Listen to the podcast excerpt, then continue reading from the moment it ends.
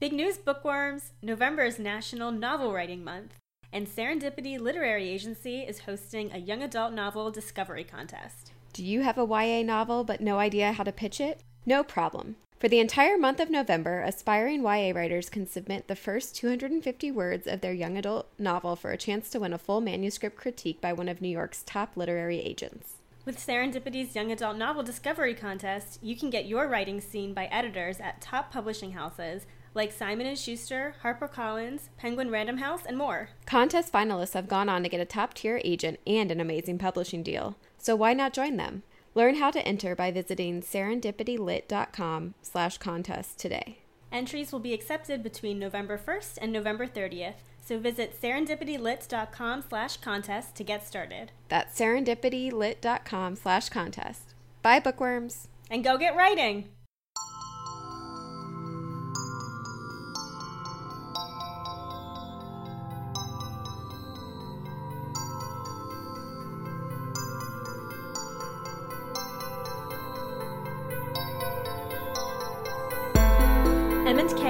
YA now presents Wild Card Part 2 of the Warcross series by Marie Lu.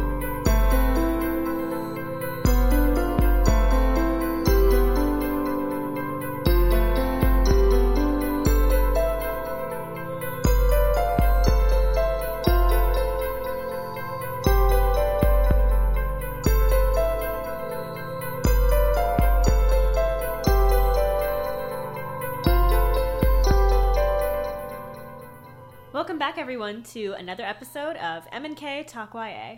I'm Katie Bradford, And I'm Marissa Snyder. and this is our young adult fiction podcast.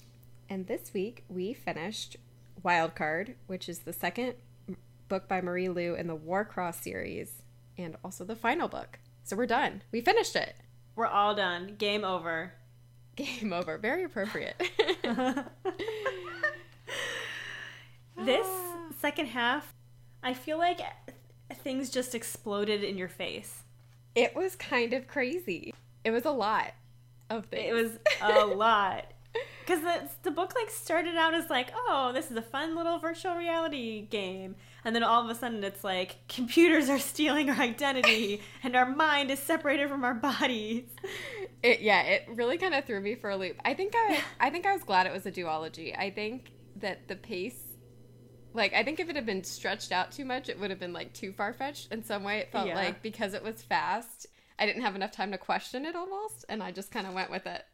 Yeah, I totally agree because like halfway through the second half, I, I had a moment where I was like, "Is this really happening?" Because it's just so outlandish and like it's almost too much. well, and it was just so. To your point, it was so different from where we started. Like, I sort of just miss Warcross. Me too. I just want to stay in that world playing video games. Yeah. It was, I thought it was cool because I was starting to think like we're not going to get any backstory or more context for these characters. I did like, and I know I'm kind of jumping to the end, but when they were As Like- we always do. playing their final game inside Zero's consciousness or whatever, Yeah. and every time somebody got like tagged by the boogeyman, um, their like memories would play out, and I thought that was kind of Mhm. like I think seeing people's memories in that way was like a really interesting way to give us more background about the characters. I like I really agree. liked all of those moments. Especially since she didn't really have time to do it otherwise. Yeah, I was that's like before that happened, I was like, okay, great. Like we are getting some resolution on this part of the story. Like at least we know what happened to his brother, I guess. But like what about all these people? And then Mhm. she kind of touched on it quickly, but I did feel like we sort of visited everyone. And it was a creative way to do it. Yeah. to build it in. So let's go back to the beginning where um, I was completely wrong. I like don't even rem- remember what I thought anymore. remember, all right, well, remember when we were talking about the black coats before? I was like, oh, they're vigilantes and Yeah. they're good people and they just want to prevent. You know, people in power from taking over. And then there was a line when Emika's talking to Jax, and she was like, "So, what about the Black Coats being a group of vigilantes who fight for causes they believe in?" And she was like, "Lies. yeah. Those are lies." And I was like, true. "Oh, I fell for it." I was very disappointed in myself. Though I mean, I'm trying to where we stopped. We didn't know anything about anything, right? We knew. Did we? We didn't know that the Blackcoats were like this fake organization that Dr. Taylor started to hide all the crazy experiments she was doing on children. Yeah. So that's where we left off. Where like we learned that Dr. Taylor has this like obsession with death and how final it is because she saw her dad die like suddenly before her. Yeah. And then she started studying how to separate the brain from the body and she was using all these kids. And you were totally right because you speculated i think you actually said it you were like i think she was using sasuke as an experiment and then somehow he got taken out of it and she kidnapped him because she wanted to keep using him in her experiments. So you called it. Yeah, but I had no idea what kind of experiment they were doing or that he was sick and dying before that. that's true yeah Like that, like I feel like there was just like every like new sentence. It was like, wait, what? Wait, what? he had a terminal illness jax did too and okay, so here's another question though: Was this the only experiment she was doing? um i think so Because they kind of painted it like she had this whole organization, but it sort of feels like she put all of her eggs in one basket, and it was the one unwilling basket that she had to work with. I feel like this was the most important experiment Okay. Because she Yeah. had all those children and they had to have high IQs and they had to be dying of terminal illnesses in case the experiment went wrong and it was very elaborate. It was actually kind of like clever and like a sick way. You know how I like really like when there's smart villains or whatever. Mm-hmm. And I did feel I never felt sympathy is too strong of a word, but I it made sense. Like when we we got enough of her backstory and her motivation to kind of understand how she got to this point and how she was motivated by like you know, it's going to pay off at the end. It's worth it for this one kid so that people can live forever, specifically me or whatever. You know, like like you sort of understood how she got there because it seems kind of crazy that like a- a lady would steal a kid and Yeah. you know force him to do all this stuff, but you sort of like get it because you get enough of her background. I guess so, but so that was the whole thing. She was looking for immortality. I think so. I think I mean I think it was a lot of stuff with her dad dying and she like became obsessed about how the brain works and this idea. I mean it sounds like it, she was pretty young when she basically was exposed to this idea that like one day your brain just turns off, mm-hmm. right? Yeah. And became kind of crazy about it. Isn't that a thing that people talk about now like the ability to upload your consciousness so you never really die? Um like is it a real thing that you can do right now, you mean? Or that people talk about like we'll be able to do it in the future. I think so. I think it's like something people talk about, but I think that it sort of was true in this case, you know, like that you're still missing sort of that emotional piece, right? Like Yeah. we haven't figured out how to replicate emotions truly. Right. But wasn't that the whole point of her experiment? She wanted to like integrate AI with human emotions. Well, so that's where I also got confused because I would think that his connection to his family would help her experiment. Like being able to recreate that would be a good thing, but it was like it was hurting her ability to control him, so she wanted to get rid of it. Yeah. That was kind of interesting. But you think that is like the whole point of what makes him human. Yes. Also, question. So I get that Sasuke's mom withdrew him, and so Dr. Taylor had him kidnapped, but wouldn't Sasuke's mom know exactly who kidnapped him if that happened? That's what I didn't really get either. I or at least suspect. Like, how do you not? At least suspect her. Yeah. That didn't add up to me. And then what else didn't add up was they kept talking about how all these kids had terminal illnesses, but Jax somehow doesn't anymore, or maybe she never did. Well, she definitely had a terminal illness because that's why she said no one else wanted to adopt her because she was so, or at least she was really, really sick. Maybe I guess what what do Yeah. we mean by terminal illness? And I guess they were saying that they were actually. It was like a dual experiment, so they were doing both things at the same time. Oh, they actually were developing a drug? I thought that was just a cover. I think that they were. But they must I have think they been. were doing both, which also seems crazy because I would feel like that would be a big experiment on its own, like a serious enough thing. Yeah. Like, how can you like do that on the side? I have no idea. Project Zero makes zero sense to me. In my spare time, I'm gonna save people from terminal illnesses, but that won't be what I'm actually doing. the lady's quite ambitious. Well, and I don't get how she could have done it on her own. So I still have a lot of questions about who else knew how. I don't know. Just like it just it seems weird that she would be able to like ma- be the mastermind of all of this, and like her only two sidekicks are like this girl that she adopted from the hospital. Which who let her do that? I feel like some child services should have been like, I don't think you're allowed to like experiment on your own children like that. I'm pretty sure that's not looked uh, looked too kindly upon. Yeah, and then her fake mind controlled digital dead kid. I don't even know. You're forgetting about Ken, our man Ken. Well, was he part of the group, or did they just convince? Did they just like pay him off to? Feed her information. Yeah. I don't know. But that was a shocker when we learned Ken was in on it the whole time. The guy we didn't think was important. I always knew there was something about him, but I thought he was going to be good, not bad. I love that I totally wrote him off and like didn't even bother learning his name until like the last episode. I never learned his name, but I do think every episode I at least mentioned him. Like, what's going on with that guy? More than we thought, that's for sure. yeah. And like what a revelation that um Zero or Sasuke was like a hologram the entire time. Yeah, that that, That was shocked me too. shocking. He's an, he was an illusion the entire time. And like it makes sense cuz no one touched him. Like you know, she was trying to think of like cases where someone actually physically interacted with him and that she couldn't think of one. Yeah, I think it was interesting too because I was really curious how they were going to deal with the fact that he like didn't care about his brother at all. So it was sort of interesting that how they played that out that he wasn't a human anymore and they had like removed that piece of him basically, mm-hmm. those memories of him. Cuz I was wondering how you just like I don't know. I thought that was really sad to watch him growing up and watch him having to mm-hmm. make these choices about Oh, like when he tried to like escape, basically he saved Jax Yeah. to and gave up everything else. gave up his freedom. Okay, but also I'm like all over the place right now.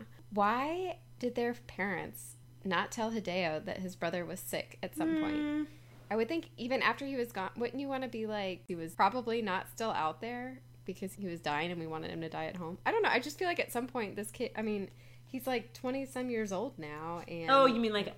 I'll get why they didn't tell him as a child, but yeah, now that he's older, Yeah, no, I understand that part. And he's still like looking for his brother. I feel like I don't know. yeah, that's a good point. And do, what do his parents know now? Oh, that's a really good point. I have no idea. We kind of left them behind. I hope he. Yeah. Uh, well, okay. Wait. because what I don't understand is Sasuke was in Zero's mind still. And that was like the whole thing when they were going through and they were trying to like hijack Zero's mind so they could upload Sasuke's memories and like make him human again. And when they were fighting that last Warcross game in his mind, like Sasuke was trying to clear their way while Zero was blocking them. And then they upload Yeah. his memories and then like Sasuke takes control. He he dismantles the algorithm. But then what? Because like Zero's not dead and Sasuke's not dead. What is he? Where is he? Well, I don't get it either because Zero is Sasuke, but Zero's like Sasuke with a missing piece, hmm but like Sasuke's the whole Sasuke. So now that they're united, Zero and Sasuke are one. They're okay? yeah, so maybe there is no Zero. Maybe Zero is now a full Sasuke. But where is he? Like he's still a virtual projection, right? Yeah, he's just out in the world. Yeah, he's, He's just, just out in the ether somewhere. That's what I don't understand. And he always will be, which is also weird because then I kind of feel bad for him. Like, is he just still going to exist when all these people grow old and die of natural deaths? Hopefully, That'd be terrible to have your consciousness trapped like that. it would be. I'd almost want you to remove my memories or shut me down. Or, Shut me. D- yeah. Take me out, coach. I I don't Yeah. understand that. And I know he had like they were building like an exoskeleton for him, but still like he, Yeah, but how? Yeah, he's still an artificial intelligence program. And I don't get like a, I don't really get. I'm it. not satisfied with that personally. And here's my other question: If this was how successful their first project was, and it's been years. There have to be other, at least partial virtual people out. Like, how do you just build one and then you're like, okay, I'm good? You think there's other like partial AI human? I mean, I think if there? she was a good scientist, she should have had like once you have one successful one, don't you try to replicate it? Maybe she know. didn't have time. Let's hope she didn't have time because one is plenty. But it was well, yes, but it just it sort of didn't make sense. Like it's not like something where you're like the first time you get it right, and then you're like, okay, I'm good. Yeah, I don't know. I don't necessarily. I definitely don't agree with the mindset that she saved Sasuke's life by making him permanent. Yeah, Like, I really thought they were going to download Sasuke's memories and then, like, let him go, like, shut him down. And I thought Hideo was going to come to peace with his brother's death and they were just going to like say goodbye. let him rest. Yeah. Yeah, But That's not what happened. No, it, it's it's all very weird. So uh, yeah, I guess I was a little disappointed with the ending, and then I also didn't think that um I didn't think it was realistic that Hideo just got off with like house arrest at the end. Yeah, I wasn't sure about that either because He killed Dr. Taylor, first of all. I mean, true, and he essentially killed or allowed people to kill them, like the suicide thing when his Yeah. he was controlling their brain. Even the, I mean, like just because someone is a murderer doesn't mean you're allowed to kill them, right? So even right. the even like the good quote unquote deaths that he meant to do or whatever like the real guilty people that he drove to suicide aren't like excusable no. And like just because he claims that he designed the algorithm to save his brother's life doesn't mean that he's not responsible for all the evil it caused too. So i think this is where i have a lot of questions about who did know about the algorithm because we did see that there were like all these governmental people it's not like he actually tricked the whole world he tricked like the general population but maybe if he was governmentally protected or supported or like maybe that had something to do with how he got off so easy Maybe. But I agree. That was Like obviously I don't want him to go to jail, but I thought it was just too easy of an out, you know. yeah. And is Jack still in jail? Um I don't know because she blamed Taylor and the institute for pretty much everything. Mm-hmm. And now she wants to rebuild the NeuroLink. That's the other thing. Like they dismantled the, the NeuroLink, and I'm and I was just like, how is everyone going to function without this anymore? Because it'd be like if you took all our smartphones away, Yeah. but ten times worse. well, Emika is rebuilding it. Yeah, and help- she is, yeah. and she's doing it with zero. No. Is it with zero? I thought she was because she was like, he asks her to rebuild it, and then she asks, or someone asked her to rebuild it. I think it's whoever like took over um Henka Games or whatever it's Oh, called. H- Tenica Games, yeah. Yeah. Oh, you're right. You're right. So she's and she's rebuilding it with Hideo. Hideo. Yeah, he's like a consultant who's not allowed to do any code or like touch it. I still think it's a mistake to ask him to do it at all. Personally, I kind of think even Emika's too close. I yeah, that's very true. And I, I don't know if like, But I also agree that like someone there's a void and it needs to be filled, so someone needs to re like I mean it makes sense that they want to rebuild it. yeah. But can they ever? I just feel like they're going to go in circles. Like I feel like eventually they'll rebuild it to the point where it starts doing damage again, and they'll have to rein themselves in again. I don't know. Well, yeah, you're gonna have to have a different way of like controlling it or checks and balances or something. And I'm actually surprised that they're using the same company name. yeah. I feel like just for publicity's sake, you need to at least change your name, not Clean just your. CEO. Yeah. Yeah, that's gonna be so weird. I mean, I guess I'm glad that Hideo and Emika ended up together because, like, in the end, I liked that he did relinquish the algorithm. Like, like you said, you were like, if he if he gives it up on his own, we can forgive him. But if she has to like force it from him Yeah. or take it from him by force, we don't think they'll have a reconciliation. So I like that he did come around at the end. Yeah. It was all, but I never even really felt like he had a moment where he was like, shit, I lost it. Like, that I like totally let this roll out of control. Like, I never really feel like he admitted I took it too far. Yeah, that's a good point. A little more guilt would have gone a long way. yeah. Or just like acknowledging that he was wrong. Yeah. in creating Yeah. it. Yeah. He's still not my favorite person, I have to say. No, he's not my favorite either. But I, I feel really bad for him too. Like this is where like I mean, not that this excuses anything, but his brother was kidnapped. I mean, you know, like it's not like he I don't know. But it's it's a good lesson in like how intentions, good intentions can have really bad results cuz Dr. Taylor just wanted to find immortality and then she ended up experimenting on all these innocent kids. Mm-hmm. So it's like it's interesting how like an idea that starts out good and has good intentions can can turn into something so evil. Yeah. I guess that's the theme of the story. I still think this is what I think he should have done. Okay. Instead of mind controlling people, he should have like used the lenses to try to find his brother. Like d- do a scan of what other people are seeing while wearing the lenses. That doesn't even feel like as much of an invasion. Hmm. If it's part of the like, while wearing our lenses, we can see what you see or something. Oh, like spy on people. Yeah, just like do an image search for his brother across the world. No big deal. Some Google Earth imagery. Which already, I think we already would have had like our moral dilemmas about that too. But I'm like, how did it? I had no idea we were gonna go to mind control. Like, just got real crazy. it sure did. But I, I mean, it did surprise me, and it, yeah, it kind of worked. I don't. I think I didn't need it to go there, and I have some questions or like things that I don't love. But there's not like a huge like, like I feel like it kind of worked.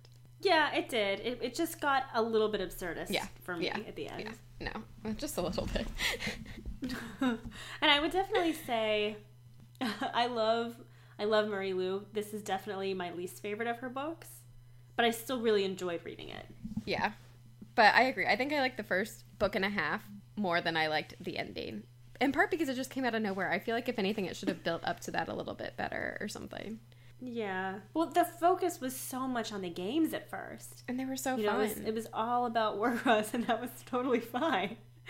And then it went real off the deep end. I feel like we already had a good enough thing with like people wanting to like even the mind control was already a little bit much, but we didn't need to have like a dead subconscious person existing out in the digital world. Like we could have just had people fighting for control of controlling each other's minds. Yeah, that could have been Yeah. interesting. Like it sort of just kept escalating. It was like, okay, like maybe I'm following along, and then it was like, oh, also like this person doesn't exist. It's like, wait, what? Uh, yeah, I did not. I did not see that coming at all. Yeah. Zero. I, that was sad when he was like, um, "If I don't have a physical form, am I still real?" yeah. It's a good It, question. was, it really is. It's very um, Full Metal Alchemist.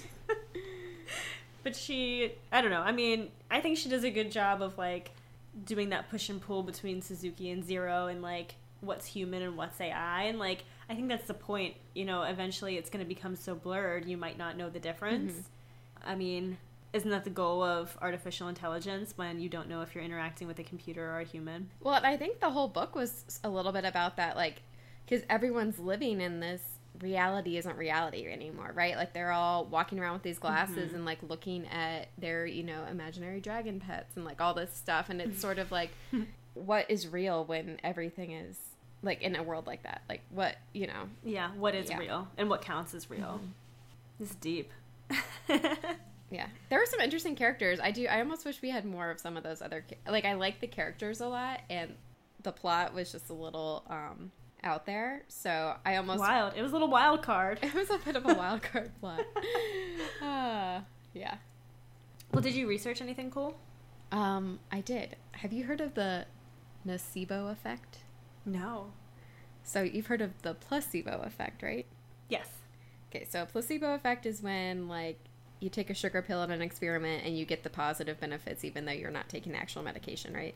Correct. So the nocebo effect is basically the opposite. It's where you start to get the harmful. Okay, so this is how I started researching this. First of all, I was Okay. like really interested in this. Sorry, I guess I should introduce. um, I was interested in this idea about how powerful is your brain and can because he just like t- clicked something in her brain and that's how he killed Taylor, right? Right. So I was sort of like, how like is there just like a switch in your brain that t- turns everything else out? Like I was just kind of thinking about that, or like what happens to your like kind of along this idea, like what's really going on. So I was reading about if your brain can kill you, basically. Oh my god. um, so the nocebo effect is sort of like the opposite of the placebo effect, but it's all of the like negative things that you can essentially convince yourself of. So for a lot of people, it's Oh. like side effects. So if you hear about the side effects of a pill or something, you may start to feel like you're developing those symptoms, Oh, even if you're on like a sugar pill or something like that. So the whole point of this is like your negative beliefs or your negative expectations can have a negative impact on your actual life. But um, here's a story. It's not like proven or anything, but I read about it in a few different places. So there was this Viennese neurologist and university teacher in the 18th century named Erich Menninger von Lerchenthal Mm-hmm. and he taught at the medical school and there was this assistant that the students really didn't like so they decided to play a prank on him and they like grabbed him and blindfolded him and they told him they were going to decapitate him What? That's not a prank. That's torture. so they put his neck on a chopping block and one student swung an axe into a chunk of wood like nearby so he could hear it while another Oh student dropped a wet cloth on his neck. So that wet cloth kind of felt like, you know, could be a steel blade. And supposedly Holy- the man died on the spot. Okay. So Wait, we don't That- have any proof that that actually happened, but this Okay. it's like this common like story. that- antidote. Yeah.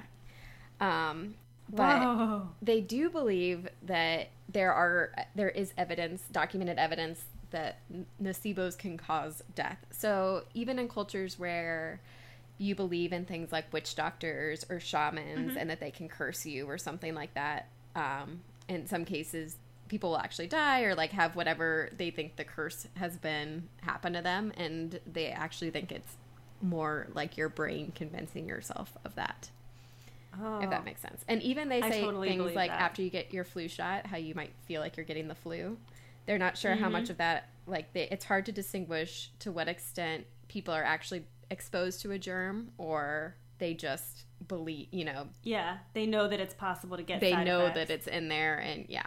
I totally have had that before because I have like I took a medicine one time that I knew caused nausea, hmm and I felt super nauseous the entire weekend, and I was like freaking myself out, thinking I was going to be sick.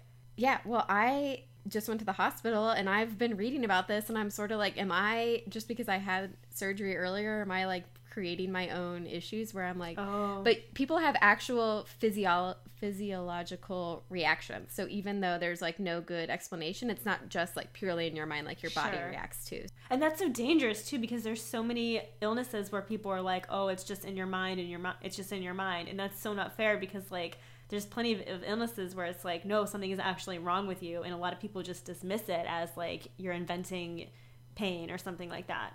Yeah, well, it's interesting because it's like there's not a real cause, or the only cause is that it's in your mind, but that doesn't change the fact that you're really experiencing what you're experiencing. Sure.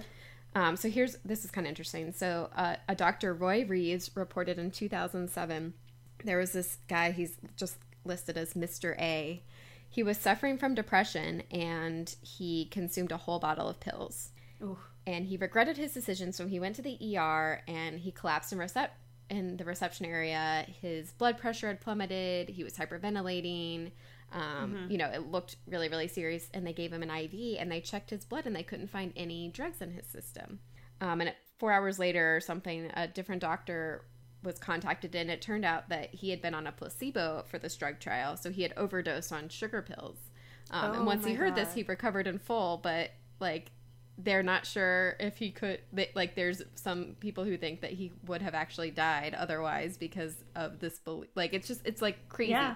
um subjects brains have been scanned when they're undergoing nocebo suggestions and they'll like their hypothalamus their pituitary their adrenal glands all these like there's a bunch of things that are like actually reacting and releasing hormones and and all kinds of stuff into You, you, you see that with like people who um who are drinking like non-alcoholic beverages who think they are drinking alcoholic beverages they get drunk off they get crazy drunk even though they're not drinking alcohol. Yeah and it's there's a lot of questions about if to what extent should they tell you about the side effects if it could cause the side effects in part you know? Like obviously you need to Oh, be informed before yeah. taking a drug but if hearing that you might have the side effect makes it more likely that you have the side effect like what should they do? But so i also was reading there's a bunch of mysterious outbreaks in history that they think are somewhat a result of this. So have you ever heard of the deadly dancing plague of 1518 no but that sounds awesome. Right? A dancing plague? Where you like Yeah. dance yourself to death? Yeah. So there was in 1518 in Strasbourg, there was a case of dancing mania. Okay. So in July, this woman, Mrs. Troffea, just began to dance in the street like really fervently, and s- more and more people like started joining in. So within a week, there were 34 people who had joined, and within a month, there were 400 people, predominantly female, dancing in the like street. a flash mob Um, in the 1500s Yeah, and some of these people were dying from heart attacks or strokes or just pure exhaustion. And so, uh, one report claimed that 15 people per day were dying of this dancing plague. what And um, there's a bunch of historical documents of all different kinds prove like the one thing that's like not debated is like these people were actually dancing. It wasn't like some um, like virus that got into their brain well, they don't know why they were dancing, but yeah, people like there's all these different accounts that people were dancing, and so there were all these theories about what was causing it, and they actually at the time they believed it was caused by hot blood. Okay. Um, and they thought that the dancers could only recover if they could dance continuously without interruption. So they like the They authorities like alone. built stages for them, and they've asked musicians to play to like keep this going. Gave them some tap shoes. Yeah. Okay. So basically, this whole thing was going on, and then there were some theories later on that there might have been um, this like psychoactive chemical that got into the grain supply or something. Okay, that makes more sense. Um, but and like it just made them have to move. yeah, they were just Is like that- dancing in the street for four to six days at a time, and people were like literally dying. And I guess they were really distressed. Like they were asking them, and Oh, like they, they, it's not that they wanted to stop. Like they, They were just like, we can't stop dancing. yeah, they were unable to stop. This is awful. But they I wonder if there was anything about like them dancing and people like being having an urge to join. Well, that's, I mean, it was like sort of a power of suggestion, right? So now people believe this like mass hysteria and stuff is also sort of this power of suggestion in a negative way type of thing. wow. It was like if you saw like five people dancing in the street and unable to stop, all of a sudden you were like, I need to dance in the street and I can't stop either. Better join them. But it wasn't like a choice, truly, or you know, it wasn't like a full conscious choice. So then, so I was reading more about these kind of like crazy. Wait, I want to know how they how did they cure the dancers? Well, so I guess it just like eventually stopped. Wow. Yeah, they let them dance themselves silly. Well, I mean, they said within a month, 400 people were dancing. So A I guess month? they were still doing it a month later. Wow. So then I also read about the Tanganyika laughter epidemic of 1962. Ooh. So this was somewhere in Tanzania, I forget specifically, but this was back in 1962 at a mission run boarding school. There were these girls, three girls, who like told a joke and they started laughing uncontrollably. and it spread throughout the school and it affected 95 of these students, of 159 students. And the symptoms would last anywhere from a few days to 16 days. What? And supposedly the teaching staff was not affected. Them they didn't start laughing, but the school shut down at some point because no one could focus. Oh my and goodness. It spread to some of the villages where the girls were from, and the adults and stuff, like their parents, started doing it, and like other people in the village. That is like that Monty Python skit with the funniest joke in the world. When like I haven't seen that. they like have a joke that's so funny that if you hear it, you die laughing. And they were like using it as a weapon against the Germans in World War II. That's funny. Yeah, but eventually the school was sued because they allowed the children and parents to like transmit this disease to other people. this joke. Yeah, and six to 18 months after it started, so I don't know why there's such a big No. range, it died off.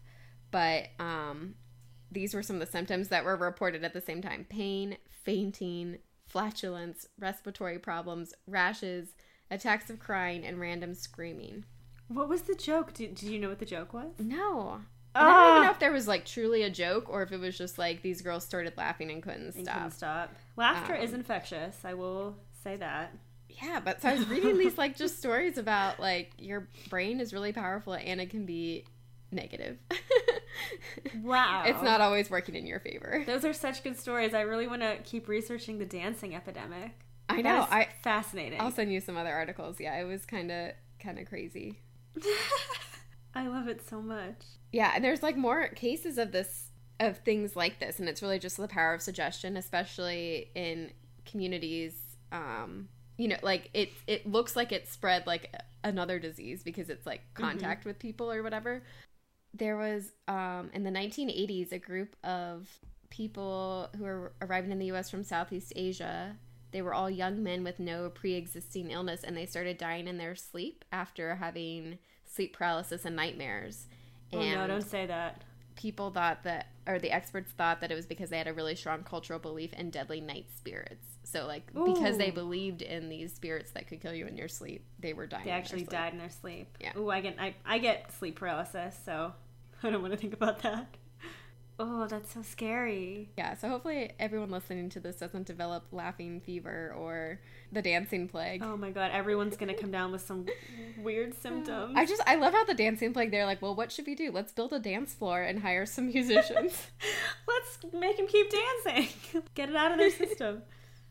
Oh. but Well, I went kind of dark too. Not that that was dark, but it's um, kind of dark. It was negative. It was sad. Yeah. Mine's a lot sadder. Mine. Okay. Um, I researched uh, science experiments done on children. Oh, great. Ooh. Because I obviously was reading about Dr. Taylor and her mad experiments. So, but did you at least look at science experiments that children were signed up for as opposed to tricked into doing? Yeah. Oh, that's a little bit happier.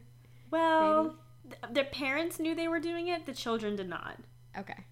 So that it's not st- it's still not not very good but it reminded i thought about this because i remember in high school learning about that experiment with um, little albert do you remember about remember that one I don't know. Tell me about it. it was an experiment to see if they could condition children to have certain emotional reactions to certain objects Hmm. so I don't think I heard about this. in the case of little Albert, they presented him with a fluffy toy, like a stuffed bunny. Mm-hmm. And then at the same time, they made a loud noise. Um, and like loud noises is a really f- a frightening thing for a small child. And so, yeah. So, what age are we talking about? he was an in- he was like six months. No, no, he was sitting up. He was probably a year old. Okay. which is very young.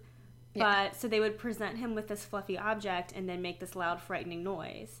And then after a lot of repetition, they would present him with the object and he would start like trembling uncontrollably and start crying. So Mm-hmm. he'd begin to associate this fluffy white object with fear. It's like Pavlov's dog, but exactly cruel and unusual for children. And so, but like at the same time, I remember watching a video of the experiment, and they were using a live rabbit, and so they were they were basically saying like, hey. Even just presenting this live rabbit to this child, which you would think a small child would love a fluffy live rabbit, the baby was mm-hmm. crying. But I remember watching the video and they were literally like taking this rabbit and like throwing it at this child. like violently throwing a rabbit in the child's face. And then the rabbit would try to run away and they'd grab it and they'd shove it back in the baby's face. And I was like, yeah, I would cry too if you were like oh, oh, oh. manhandling this poor bunny and throwing it at me. I mean, plenty of kids are scared of things they don't know too. That's you know? true. Like, yeah. But the thing that's But- really bad about that experiment is that they never. Um, I guess the point was like you can condition a child to fear an object, but you can also condition a child to not fear that object anymore, and they never did it. So, so somewhere out there is like this adult who's terrified of white fluffy objects. Oh. I know, and so it was like really irresponsible. Yeah. Easter must be rough. Yeah, I know. So it was like I remember reading about that as a teenager, and it was an example of like a very irresponsible experiment that had a bad effect on this on poor Albert. It's interesting. I'm trying to think of like what I was like, why would anyone put their kid through an experiment like this? But then I'm also thinking about, especially in the case of Hideo's parents and stuff, like if your kid is dying, people do experimental drug like, you know, you'll do you'll try anything to try to Yeah, you know, if nothing already tested isn't working, of course you're gonna sign up for whatever you can. I don't know about the rabbit thing. That seems like a weird thing to sign your kid up for. yeah, that's bizarre. So there was another one called the Robbers Cave experiment. Have you heard of that one? No. So basically, it was designed to see how children can be conditioned to dislike certain groups of people Like like making racists out of children or something? Um, not so much that, just like, well, yeah, I mean, in this case, they didn't divide the, the children based on race, but it was just like how kids can be conditioned to hate for no reason at all. okay. So, like, there were 11 boys who were all 11 years old, and they were headed to a summer camp at this Robbers Cave State Park in Oklahoma. And they did not know that their parents had signed them up for an experiment. And so the first week the two groups were kept apart and they were they had a lot of team building activities where they formed really tight relationships and they had their own leaders and their own hierarchy and they had their own names. There were the Eagles and the Rattlers and um, each group had a flag to represent themselves. And then once they um, formed these really tight bonds, they brought the two groups together. And neither group knew that the other one existed. So all of a sudden, they had like an enemy group who was presented to them as opponents because they started um, like staging competitions between the two groups. And they did like tug of war tournaments and baseball tournaments and they had really cool prizes and the objective was to see like how having close relationships with one group, how you would react to like seeing a rival group. And Mm-hmm. they said within three weeks there were fights breaking out among the boys, and it ended in a full out battle where the Eagles stole the Rattlers flag and burned it. Oh my goodness. Yeah. And This like doesn't really shock me because I know that people, you know, treat others like I know that's a th- but it's like why would we do why would we put kids in this situation? I know. And none of the boys had any previous um, aggressive behavior or behavioral problem, and like they uh, they turned into violent monsters. And this was the third time they had done this experiment. So again, I just have so many questions for these parents. Like who signs their kid up for this? Who would do that? No idea. Unless they weren't informed about what was going to happen, or your parent was like, "Well, my child would never do that," you know. Yeah. Or like free camp for a week. Okay. Yeah. Um, so there was another thing about how kids reacted to violence. This is in the 1960s, and there was a psychologist named Albert Bandura who wanted to investigate whether children would imitate aggressive behavior without encouragement. So what he did was he took a blow up clown doll Mhm. and he filmed a video of an adult uh, kicking this clown doll. So like beating it, punching it, like uh-huh. attacking it. And then he showed the video to a group of 24 children. I think we're gonna say 24 year olds. I'm like, those aren't kids, but yeah, those are kids. 24 children. And then he gave a second group of children a non-violent video to watch. And then the third group of children were given no video to watch at all.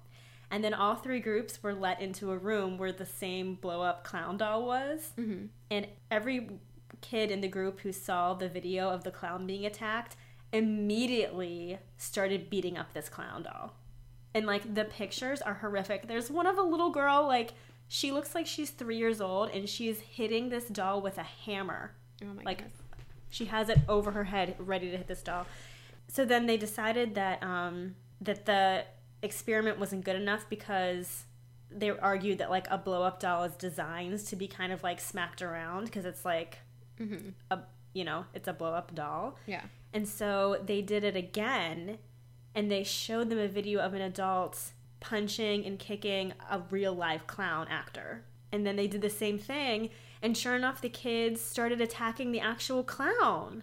So did the kids from the other groups not attack him? Just the ones who had seen the Yeah. Okay. Mm-hmm. Yeah. Well, I mean, to be fair, kids mimic everything at that age. Yeah, totally. But like it's just so it's just so awful thinking of these poor kids like Well, I'm so I'm always so curious when people do experiments, especially when they're young. Like, I want to like hear what happened ten years down the road. Like, were those kids more likely to be in an aggravated assault or something, or you know, like how how Yeah. impactful were these experiments? I'm sure they were really impactful and like did damage. yeah. Um, this one's awful. So there's this. This is called the broken toy experiment. So what they did was they um, wanted to understand how toddlers experienced guilt, hmm and so they gave a, a toy to a child, and the adult would explain to the child that the toy was something very sentimental to them. So they would be like, "Here's my favorite doll. I'm gonna let you play with her, but she's very special to me. She's very important to me. Please be very careful with her." And then, of course, the toy would be rigged to break as soon as the little kid touched it. hmm This is so awful. So the kid would break the doll, and then as part of the experiment, the adult would stare at the child for a full minute Oh my goodness. in total silence. Could you imagine? I even now that would I, I would yeah, I'd lose it. that Yeah, would destroy yeah. me. I would be shattered. And it was to teach children the concept of time dilation. So how guilt when you experience guilt it feels like the longest minute of your life.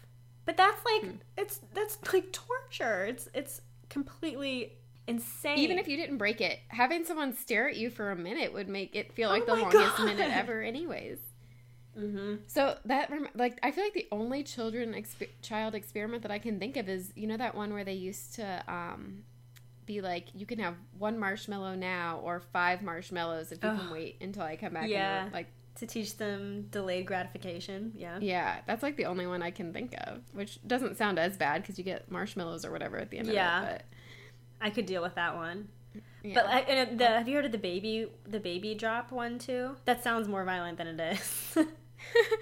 I was gonna say no. I think I'm still gonna say no, but now I'm interested in hearing. this was on the list too, but I had heard of this one. It's when um they would put like a baby who had just started to crawl on a special table and half the table would have something solid underneath it and then half the table would be clear glass. So it looked like the baby would be crawling off a cliff.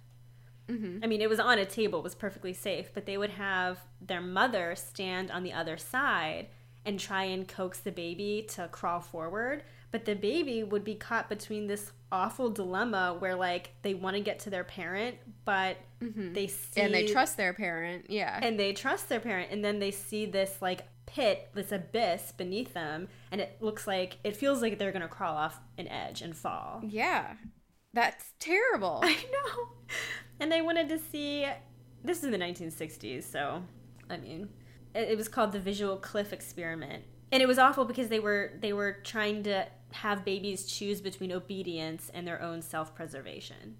So what did what was the result of that? So they tested 36 infants ranging from 6 to 14 months old, and of those 36, only 3 babies crept over the cliff towards their mother. And then those poor babies later on, are they like, oh, I can jump out this window? Maybe. I would feel like that would also have like once they realize they're fine. Is that really what you want to teach them either? Like, I don't know.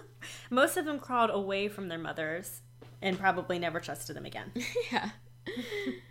but none of those people's siblings grew up to mind control the world Um, as far as we know, so far. maybe we're all being mind controlled now. I don't know. That's true. if we're all being mind controlled, I hope they bring back the dancing plague. too. So, okay, we have a few things to do before we move on to the next series. We have to think of a fan name. I still like bounty hunters, Oh, do you? Okay, I'll be a bounty hunter. but I'm open to others. I haven't come up with anything better than that. I mean, the only other thing I could think of was wild cards. I kind of like Wildcard too. Um, I don't know. Do we care that Wildcard is the name of the book? Kind of. Let's be bounty hunters. Okay, we'll be bounty hunters. Okay, cool. Oh, and what was your. Oh, we have to think of a rating. Oh yeah, how many? Algorithms?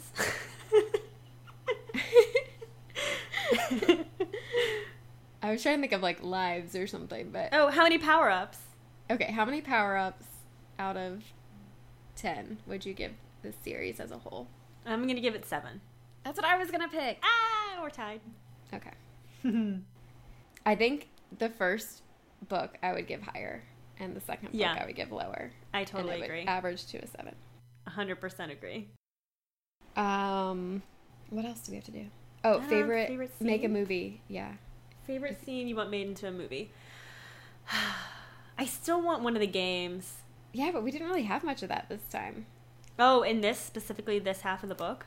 Or this book as a whole, right? Or I guess, do we do the whole series? Did we not do one the first time? We did. We picked the games. I think in this book, I think it would be seeing that like dark world fair. oh, That's I love the see. Dark World Fair. I was gonna research world fairs, but then I, I did, and it, and I like got bored. Yeah. So I looked up that other stuff instead. um, I love that there was a Dark World Fair. I, I guess I would pick when they were fighting the last Warcross game in uh, Zero's mind, and they had all the Yeah. obstacles that they were trying to get through, and like the memories kept kept appearing. I guess I liked that the best. I especially like the first part of that when they were like trying to go up that lat or climb that ladder and they were being chased and they had the Mhm. balls and like I felt like I could visualize that part really really well. That was like more fun. The rest of it was kind of like weird, but that was my favorite. Like I understood what they were doing and and it, and it, has, it had a tie-in because it was the egg game that Hideo Yeah. and Sasuke were playing when, when Sasuke got kidnapped. That I liked Yep. that that tie-in. yeah. Okay, well, I think we're we agree about this series, which we weren't totally aligned with the last one we read, but I think we kind of both feel the same about this one. yeah. And I, I still love Marie Lu and we'll read anything she puts out. Oh my gosh, 100%. She's oh my god, did you hear she's she just signed a 3 book deal? No? So she's writing she's writing a brand new series. Oh, I can't remember the name of it, but it's like a brand new series. It's a duology and she also is writing a new book set in the Legend universe. Oh, I did read about that. You're right. Yeah, yeah, yeah. Mm. Like that, yeah. I think she said it takes place 10 years after the end of after the epilogue of Champion. Yeah, I remember when I read it, it reminded me of what they're doing with Red Rising. It was like, yeah, a decade later or whatever. Mhm. Yeah. But I think it's just a standalone book because this article I read said that she's signing a three book deal, and the first novel is the Legends kind of reboot, and then her new series is called Sky Hunter, That sounds interesting. a story of young people fighting for their lives. Oh, something new and different. But that does sound interesting, doesn't yeah, it? So I like the name Sky Hunter. I'm so glad we have more to look forward to from Marie Lu. yes. Do you want to introduce our next book? Yeah, so okay, our next series is by an author. I've never read anything by this author before, but she's written a lot and they're all on my, you know, to be read list. um, so we are reading The Raven Boys by Maggie Stief Stiefvater. God damn it. I looked at an article about how to pronounce her name. I think she said something like stiff otter. Stiff otter. she broke it I'll up. she broke word. it down for Yeah. me. And she was like, it's like this word and this word together. you know I'm gonna Um, butcher it at some point, so don't worry about it. We're sorry, Maggie. We're so sorry. Um, so she wrote Shiver, and she also wrote The Raven Boys, and she also wrote The Scorpio Races, Hmm. which I wanted to read all three of these series, and I haven't read any. I haven't read them. any of them either. So, yeah, so we'll see what we see. Um, this book is a quadrology, also known as a tetralogy. if you're official. and and um, I can read a little bit about the book if you yes, want. please. I didn't practice this beforehand. I should have. You can re-record if you need to. Okay. Every year, Blue Sargent stands next to her clairvoyant mother as the soon to be dead walk past. Blue never sees them until this year when a boy emerges from the dark and speaks to her. His name is Gansey, and he is a rich student at Al. Oh dear. Aglianby. Alienby? I don't know. A local private school. Blue has a policy of staying away from Aglian, Aglianby boys. Known as Raven Boys, they can only mean trouble. But Blue is drawn to Gansey in a way she can she can't entirely explain. He's on a quest that has encompassed three other Raven boys: Adam, the scholarship student who resents the privilege around him; Ronan, the fierce soul whose emotions range from anger to despair; and Noah, the taciturn watcher who notices many things but says very little. For as long as she can remember, Blue has been warned that she will cause her true love to die. That sucks. Yeah. My God, what a downer. She doesn't believe in true love and never thought this would be a problem. But as her life becomes caught up in the strange and sinister world of the Raven Boys, she's not so sure anymore. From Maggie Stiefvater, the best-selling acclaimed author of the Shiver trilogy and the Scorpio races, comes a spellbinding new series where the inev- inevitability of death and the nature of love leads us to a place we've never been before. I don't know how, I do not know how to pronounce this school's name. It's spelled A G L I O N B Y. I liked what you did. What? I don't even know what I did. Ag- ag- Aglion. Mm. Aglian by? I think that. Yeah. Aglion by. Aglion by. Aglian by. Oh, we're already bad at pronouncing things. Agli on by. Aglion. Aglion by.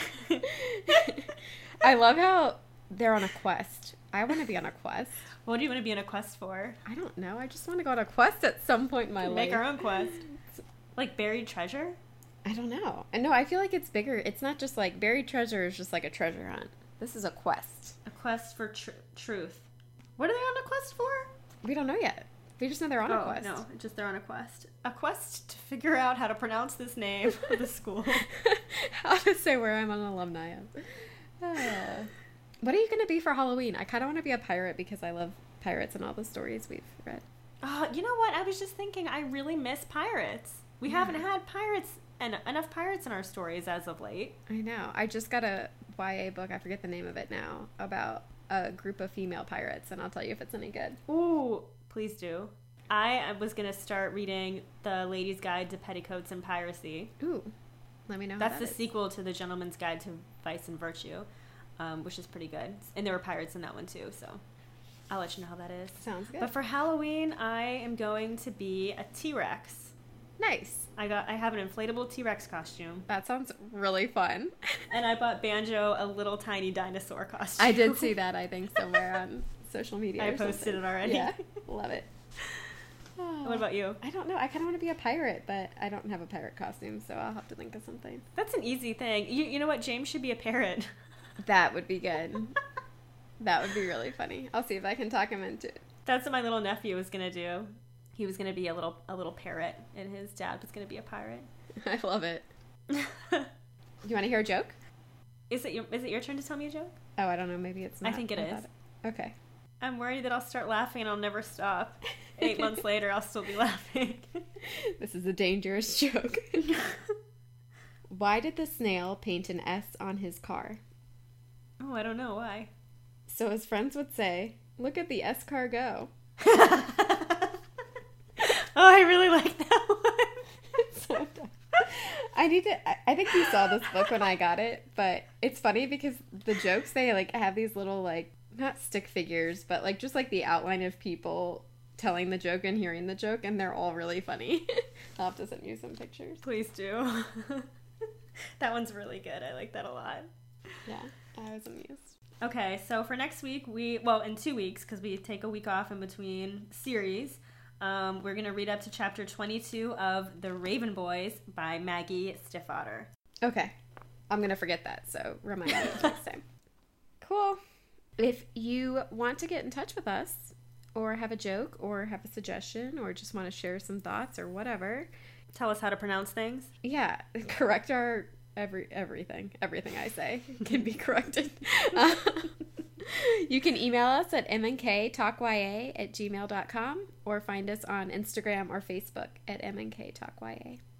We would love to hear from you. Bye, bookworms. Go get a library card.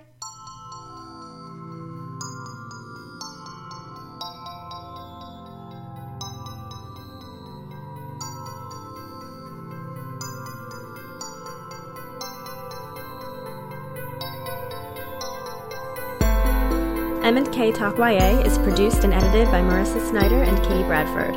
Original music composition by Timothy Milkey. Logo design by Marissa Snyder. For updates and extras, visit mnktalkya.com or follow us on Instagram and Facebook. And if you haven't already, please rate, review, and subscribe on iTunes. We would like to thank James Tobias, Chad Snyder, Meredith Kelfie, and Michael Howard for all of their support. Thanks for listening, and see you next time.